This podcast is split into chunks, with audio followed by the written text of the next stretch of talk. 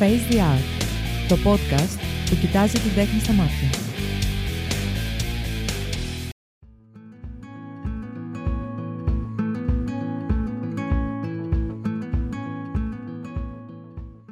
Καλησπέρα σε όλους. Face the Art podcast by Crete News.gr, επεισόδιο 11. Επεισόδιο 11 της δεύτερης σεζόν και αυτή την Πέμπτη, όπως κάθε δεύτερη Πέμπτη στις 6, στο μικρόφωνο ο Φίλιππος Μαράκης. Το Face the Art είναι εντελώς δωρεάν για όλους και το ακούτε μέσα από το site μας www.facetheart.gr, μέσα από το cretanews.gr στην κατηγορία Kretapods, καθώς και μέσα από τις πλατφόρμες της Streamy, το Spotify, τα Apple και τα Google Podcast. Να θυμίσω ότι το Face the Art υποστηρίζει το περιοδικό δρόμου Σχεδία. Η Σχεδία πωλείται αποκλειστικά και μόνο στους δρόμους της Αθήνας και της Θεσσαλονίκης από διαπιστευμένους πολίτες, οι οποίοι προέρχονται από ευάλωτες κοινωνικά πληθυσμιακές ομάδες. Συμπολίτες μας άστεγοι, άνεργοι και άτομα που ζουν κάτω από το όριο της φτώχειας. Από τα 4 ευρώ που είναι η τιμή πώλησης του περιοδικού, τα 2,5 ευρώ πηγαίνουν κατευθείαν στον πολιτή. Για περισσότερες πληροφορίες ή γιατί όχι για μια συνδρομή, μπορείτε να επισκεφτείτε το site www.schedia.gr και να βάλετε κι εσείς ένα λιθαράκι σε αυτή την υπέροχη πραγματικά προσπάθεια. Ο Σταύρος Σταματίου γεννήθηκε το 1965. Μεγάλωσε στην Πτολεμαΐδα, αλλά προτιμά να δηλώνει η Μικρασιά της με δεύτερη πατρίδα την Κρήτη, από όπου και κατάγεται η σύζυγός του Αεροφίλη.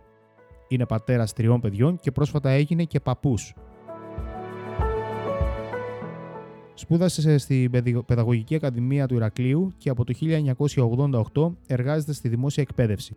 Ως δάσκαλος νομάς είχε την ευκαιρία να ζήσει σε διάφορες περιοχές της Ελλάδας, από τα ριζίτικα χωριά του Ψιλορίδη και την Ορεινή Αχαΐα ως την Κάρπαθο και τη Σιτία.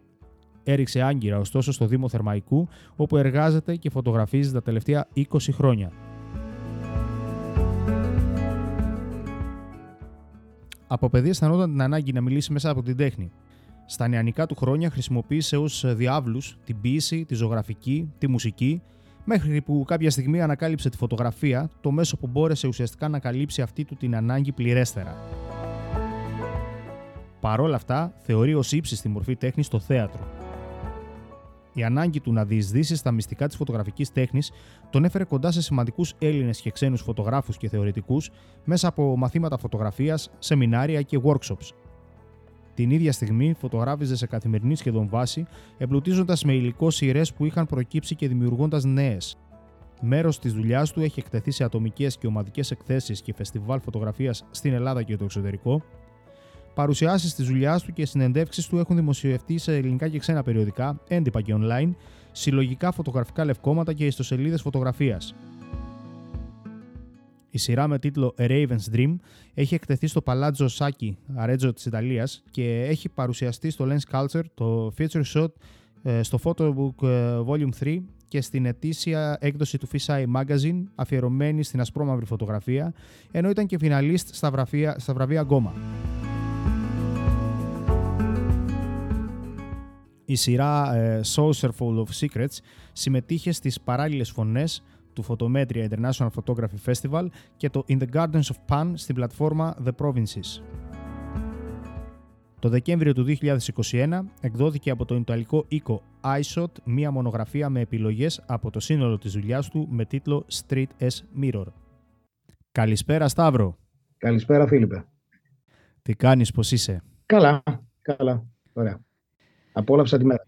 Είναι μεγάλη μου χαρά που σε έχω δίπλα μου σε αυτό το επεισόδιο, το 11ο επεισόδιο του Face the Art podcast, καθώς σου έχω εκφράσει σε προσωπικό επίπεδο αρκετές φορές το πόσο σε θαυμάζω φωτογραφικά και ειδικά ξέρεις πόσο αγαπάω τη φωτογραφία, καθώς είναι η ιδιαίτερη τέχνη την οποία ασχολούμαι περισσότερο.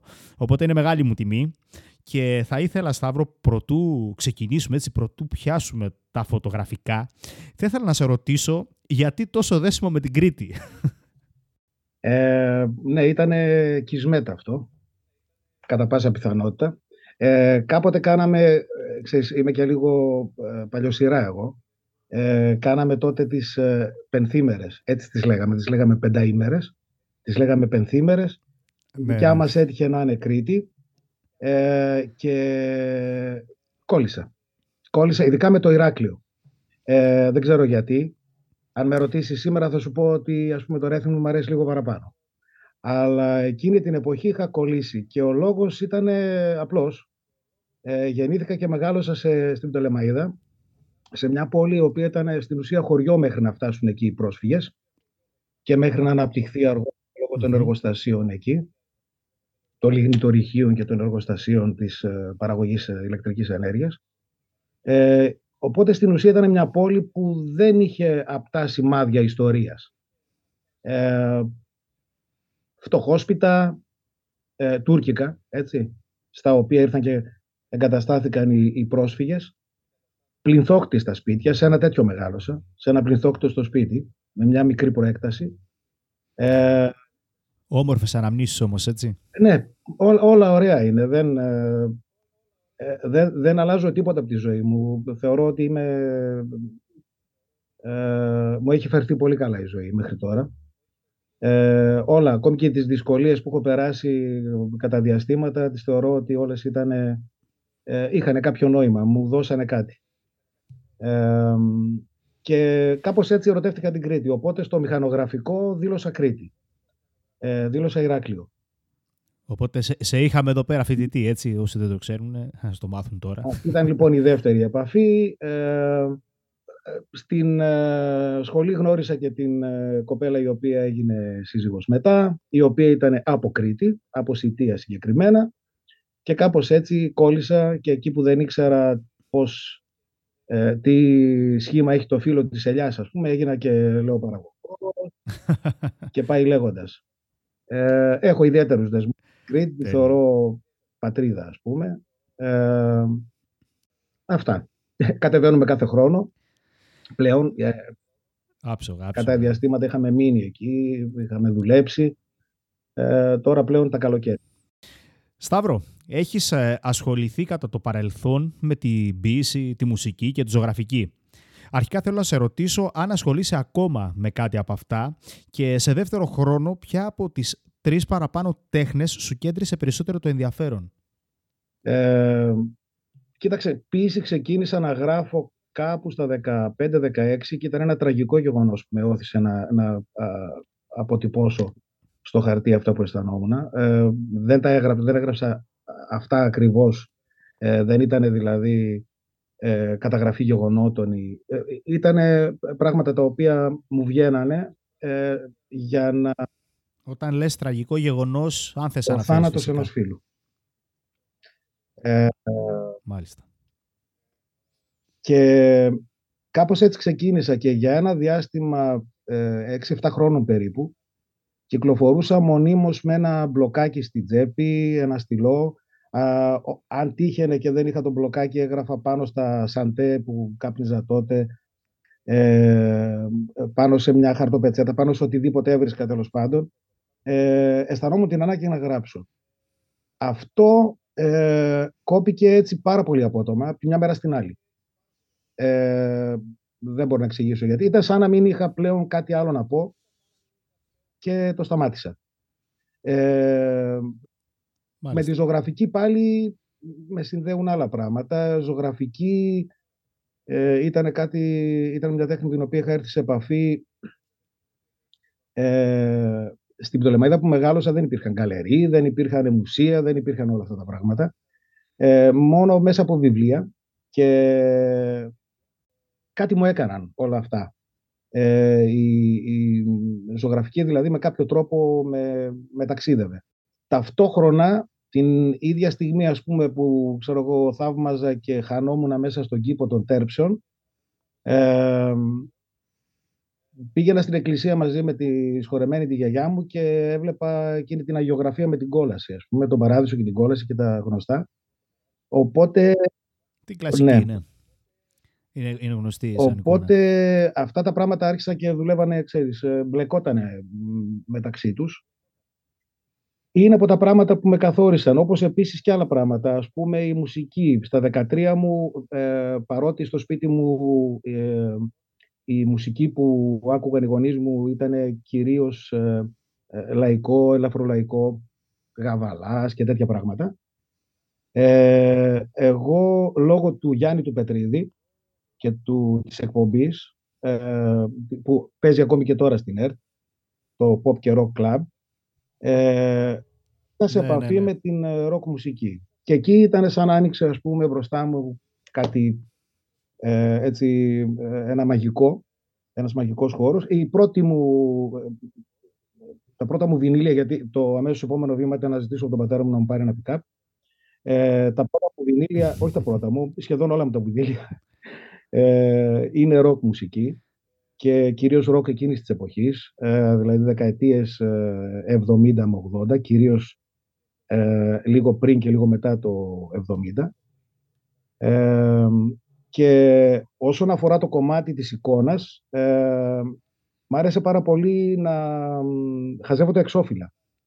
Υπήρχε ένα δισκάδικο εκεί στην Πτολεμαΐδα όπου πηγαίναμε και υπήρχαν 2-3 διαθέσιμα pick-up. Επιλέγαμε το δίσκο που θέλαμε να ακούσουμε, βάζαμε το δίσκο στο pick-up, τον ακούγαμε και ανάλογα ή τον παίρναμε ή όχι, ας πούμε. Υπήρχαν δίσκοι λοιπόν τους οποίους τους επέλεγα λόγω του ότι είχα έρθει σε επαφή μέσα από την εκπομπή του Πετρίδη, είχα ακούσει πράγματα και ήξερα τι ήθελα να πάρω. Υπήρχαν και δίσκοι που τους επέλεγα επειδή μου αρέσει το εξώφυλλο. Έτσι απλά.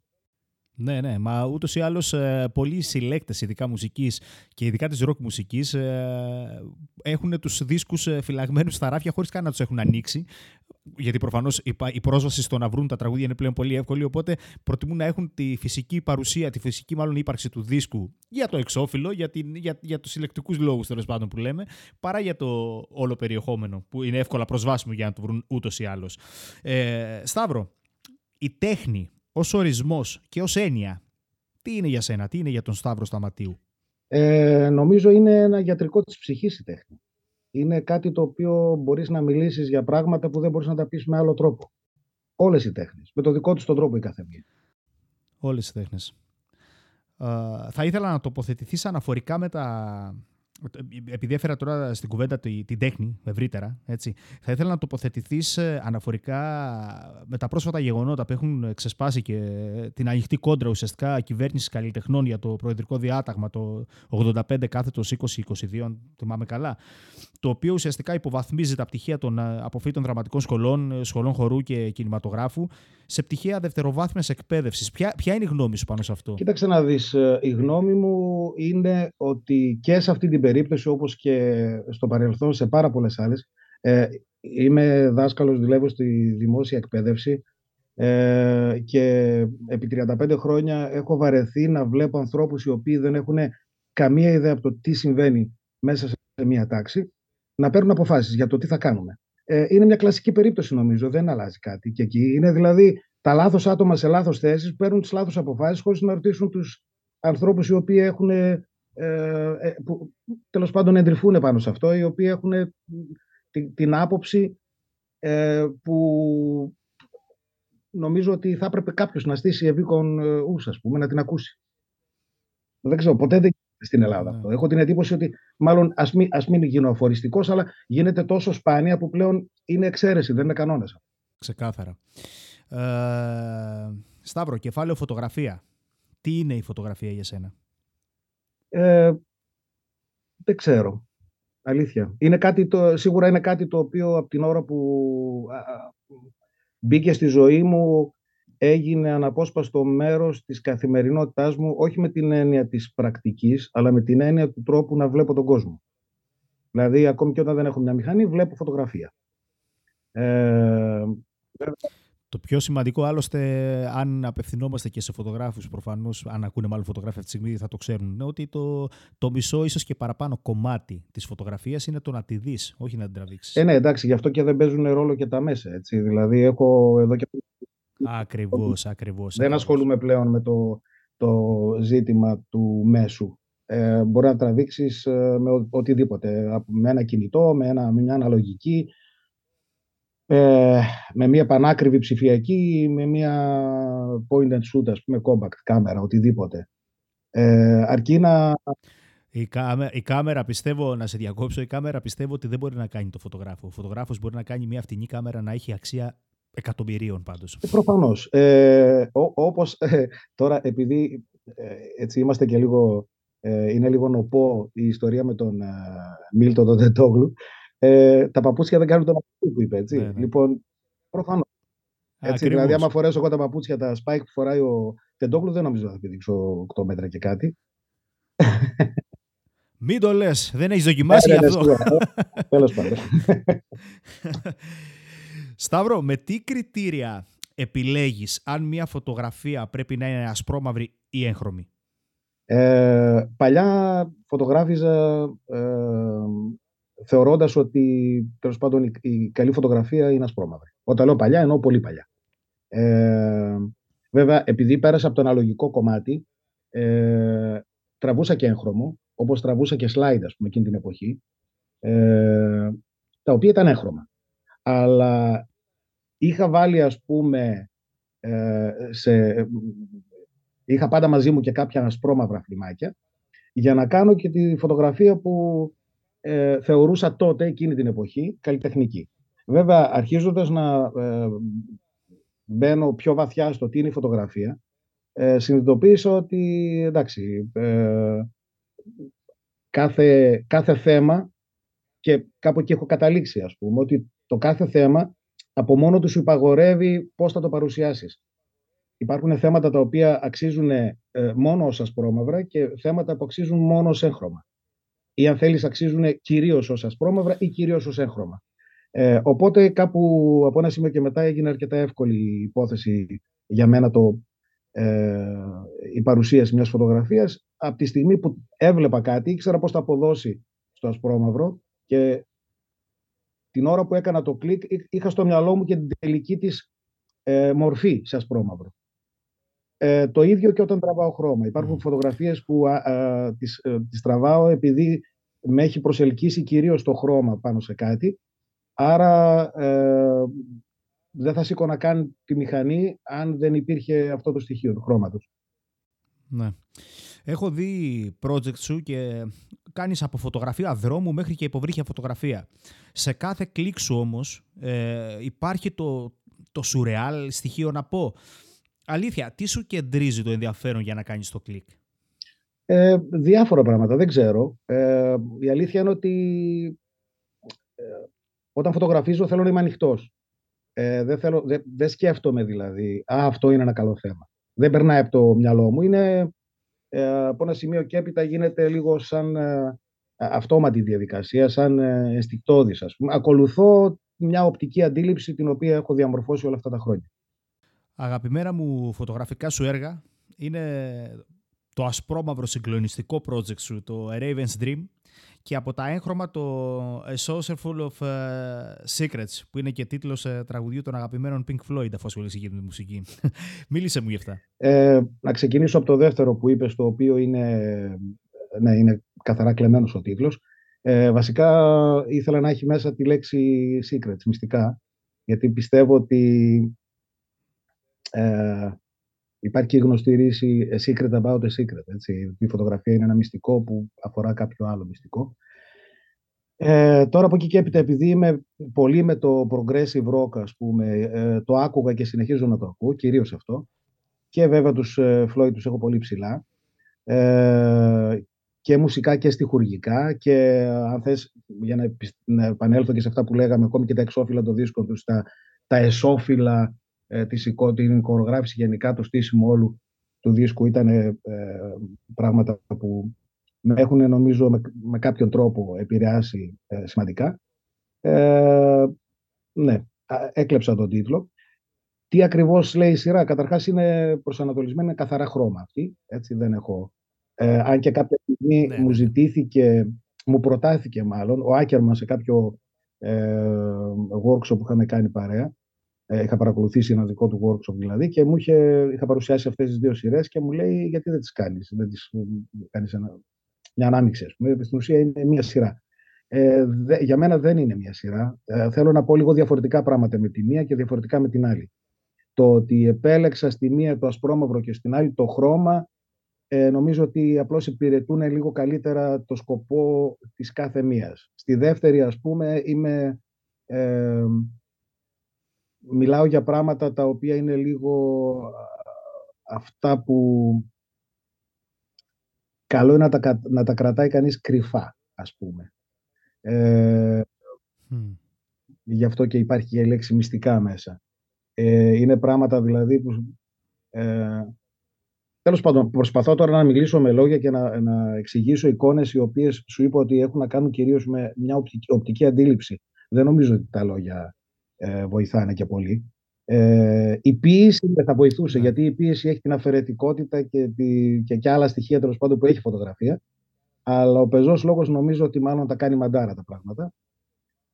Όσον αφορά το Raven's Dream, αυτή είναι μια σειρά την οποία έχω δηλώσει και στο παρελθόν σε κάποιες συνεντεύξεις, ότι είναι μια σειρά που δεν ξεκίνησε καθαρά από μένα. Ξεκίνησε μετά από κάποιο editing που μου είχε κάνει ένας φωτογράφος που τον γνώρισα πολύ αργότερα και έχουμε ειδωθεί όλο και όλο μία φορά στην Αθήνα κάποια στιγμή, ο Δημήτρης ο Βενιζέλος, είχε κάνει ένα editing από κάποιες φωτογραφίες δικές μου,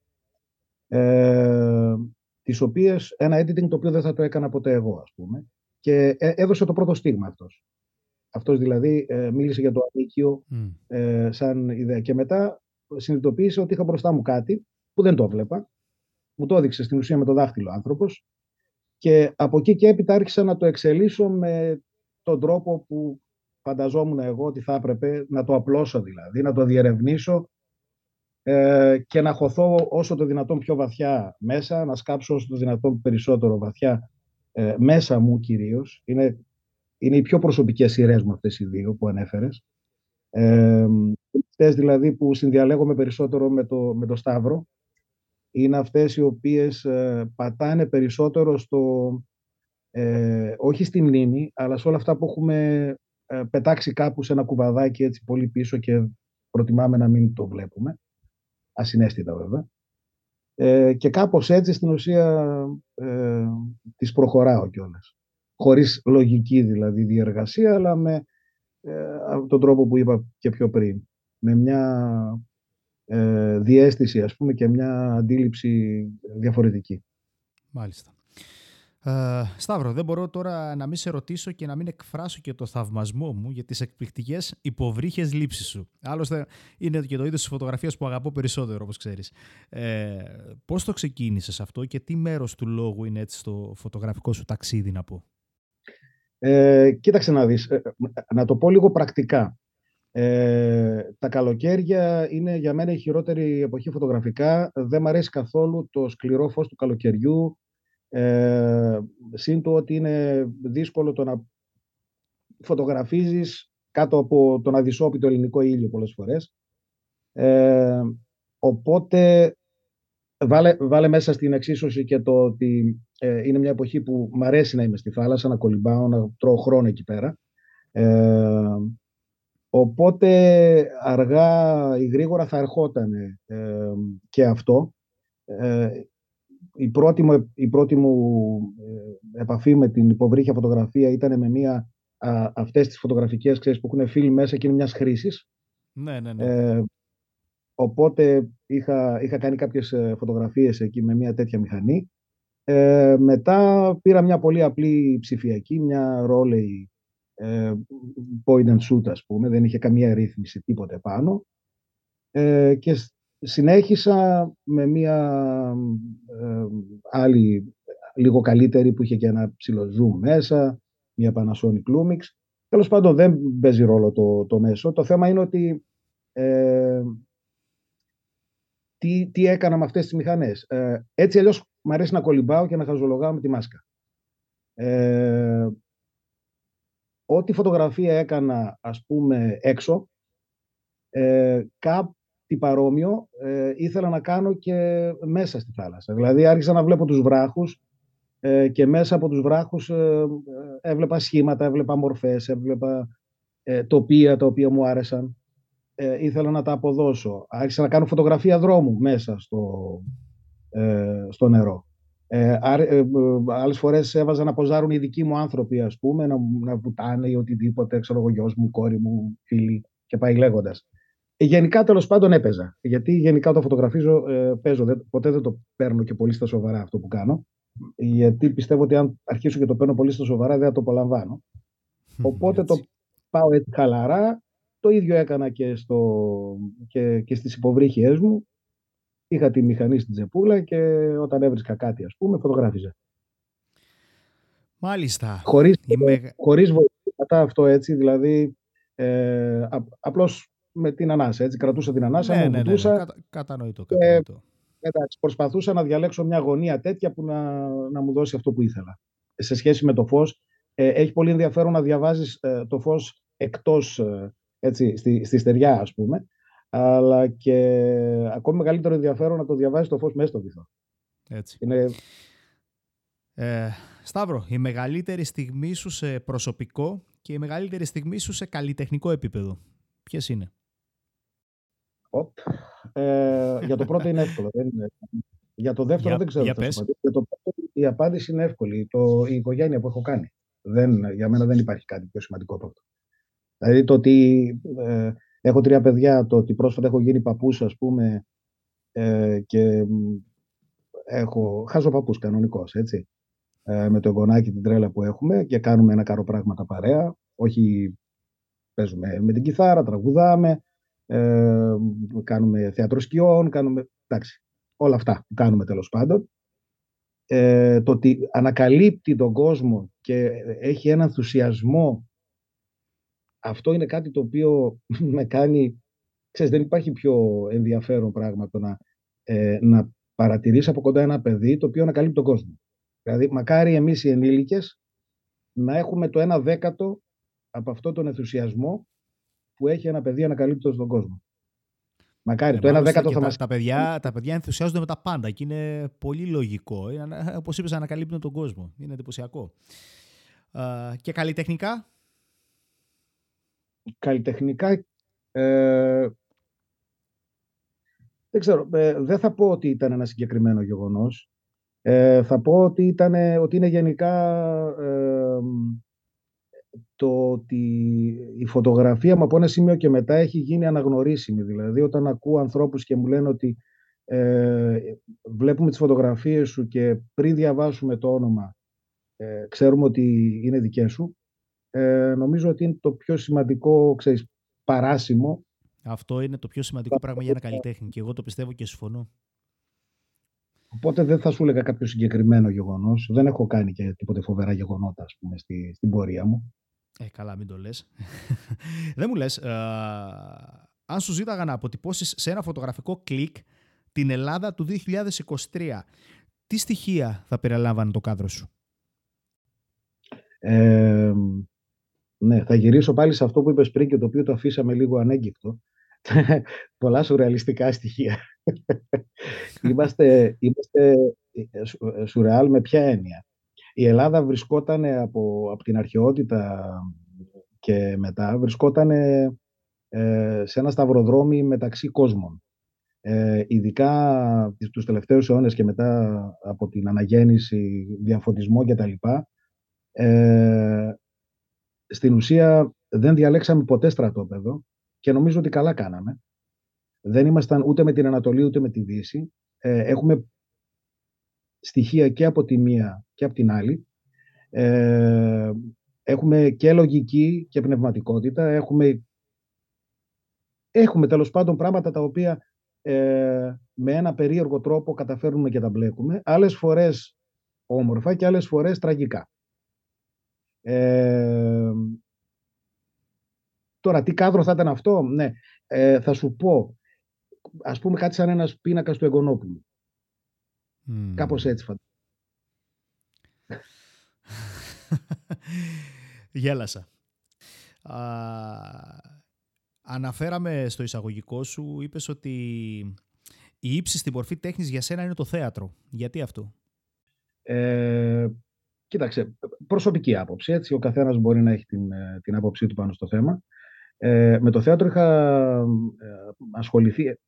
ασχοληθεί ως δάσκαλος, έτσι, έχω ανεβάσει πολλές παραστάσεις με τους μαθητές μου όλα αυτά τα χρόνια, αλλά έχω ανέβει και στο σανίδι. Υπήρξα μαθητής ενός πολύ σπουδαίου ηθοποιού του Κρατικού Θεάτρου Βορείου Ελλάδας, του Δημήτρη του Καρέλη, ο οποίος χάθηκε μάλιστα και νωρίς, και μου έμαθε...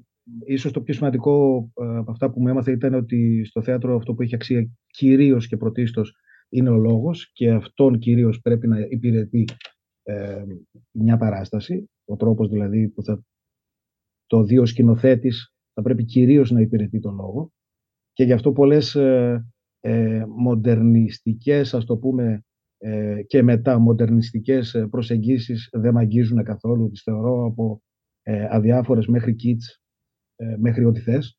Ξανά προσωπική άποψη. Το θέατρο καταρχάς συνδυάζει λόγο, συνδυάζει εικόνα, συνδυάζει πολλές τέχνες, συνδυάζει μουσική, έχει την αμεσότητα. Έτσι θα μπορούσαμε να βάλουμε και τον κινηματογράφο που τα συνδυάζει όλα αυτά. Απλώς του λείπει η αμεσότητα. Υπάρχει το κοινό από κάτω και η ηθοποιοί από πάνω, που ακόμη κι αν δεν μπορούν να δουν το κοινό, το αφουγκράζονται, το αισθάνονται με κάποιον τρόπο, αισθάνονται τις αντιδράσεις του. Και για να το κλείσω λέγοντας έτσι κάτι πολύ προσωπικό, είναι... μπορείς να ασχολούμαι με τη φωτογραφία, ας πούμε, μπορεί να μου αρέσει πάρα πολύ ζωγραφική κτλ. Αλλά τη συγκίνηση που μπορεί να μου προσφέρει ένα μουσικό έργο, και ακόμη περισσότερο τη συγκίνηση που μπορεί να μου προσφέρει μια θεατρική παράσταση, δεν μπορώ να την βρω πουθενά άλλο. Γι' αυτό τη βάζω top, τη βάζω στην κορυφή. Δηλαδή μπορεί να λιώσω, να κλάψω, να ενθουσιαστώ, όλα αυτά. Σε βαθμό τέτοιο που καμία από τις άλλες τέχνες νομίζω δεν μπορεί να μου προσφέρει. Εμένα. Θα το επαναλάβω πάλι ότι καθαρά προσωπικά μιλάω. Ξεκάθαρα, εννοείται. Δεν το συζητάμε. Ο κάθε άνθρωπος έχει τη δική του οπτική, το δικό του τρόπο σκέψης. Ας πούμε, εμένα μπορεί να μου προκαλέσει αυτά τα συναισθήματα μία φωτογραφία. Σταύρο, σε ευχαριστώ πάρα πολύ για το χρόνο σου. Ήταν ιδιαίτερη τιμή, ξαναλέω, που ήσουν μέρος αυτού του project που ονομάζεται Face the Art.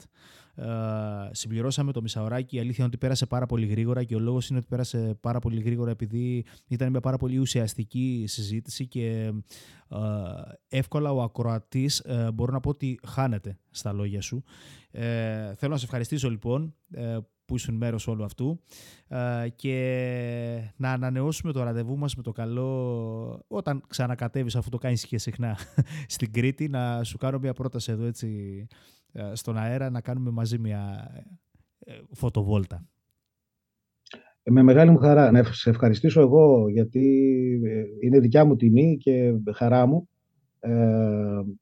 Το χαρά μου έχει να κάνει και με το γεγονός ότι είχαμε γνωριστεί προσωπικά πριν από κάποια χρόνια στο Ηράκλειο,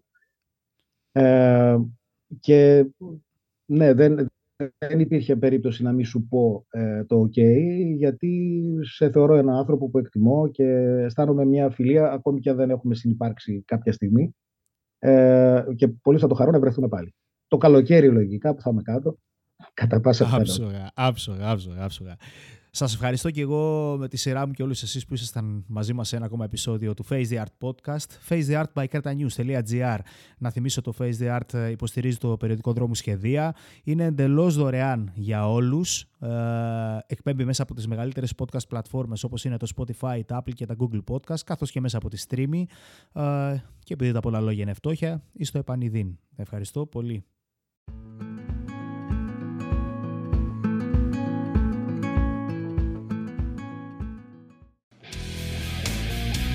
Face the Art, το podcast που κοιτάζει την τέχνη στα μάτια.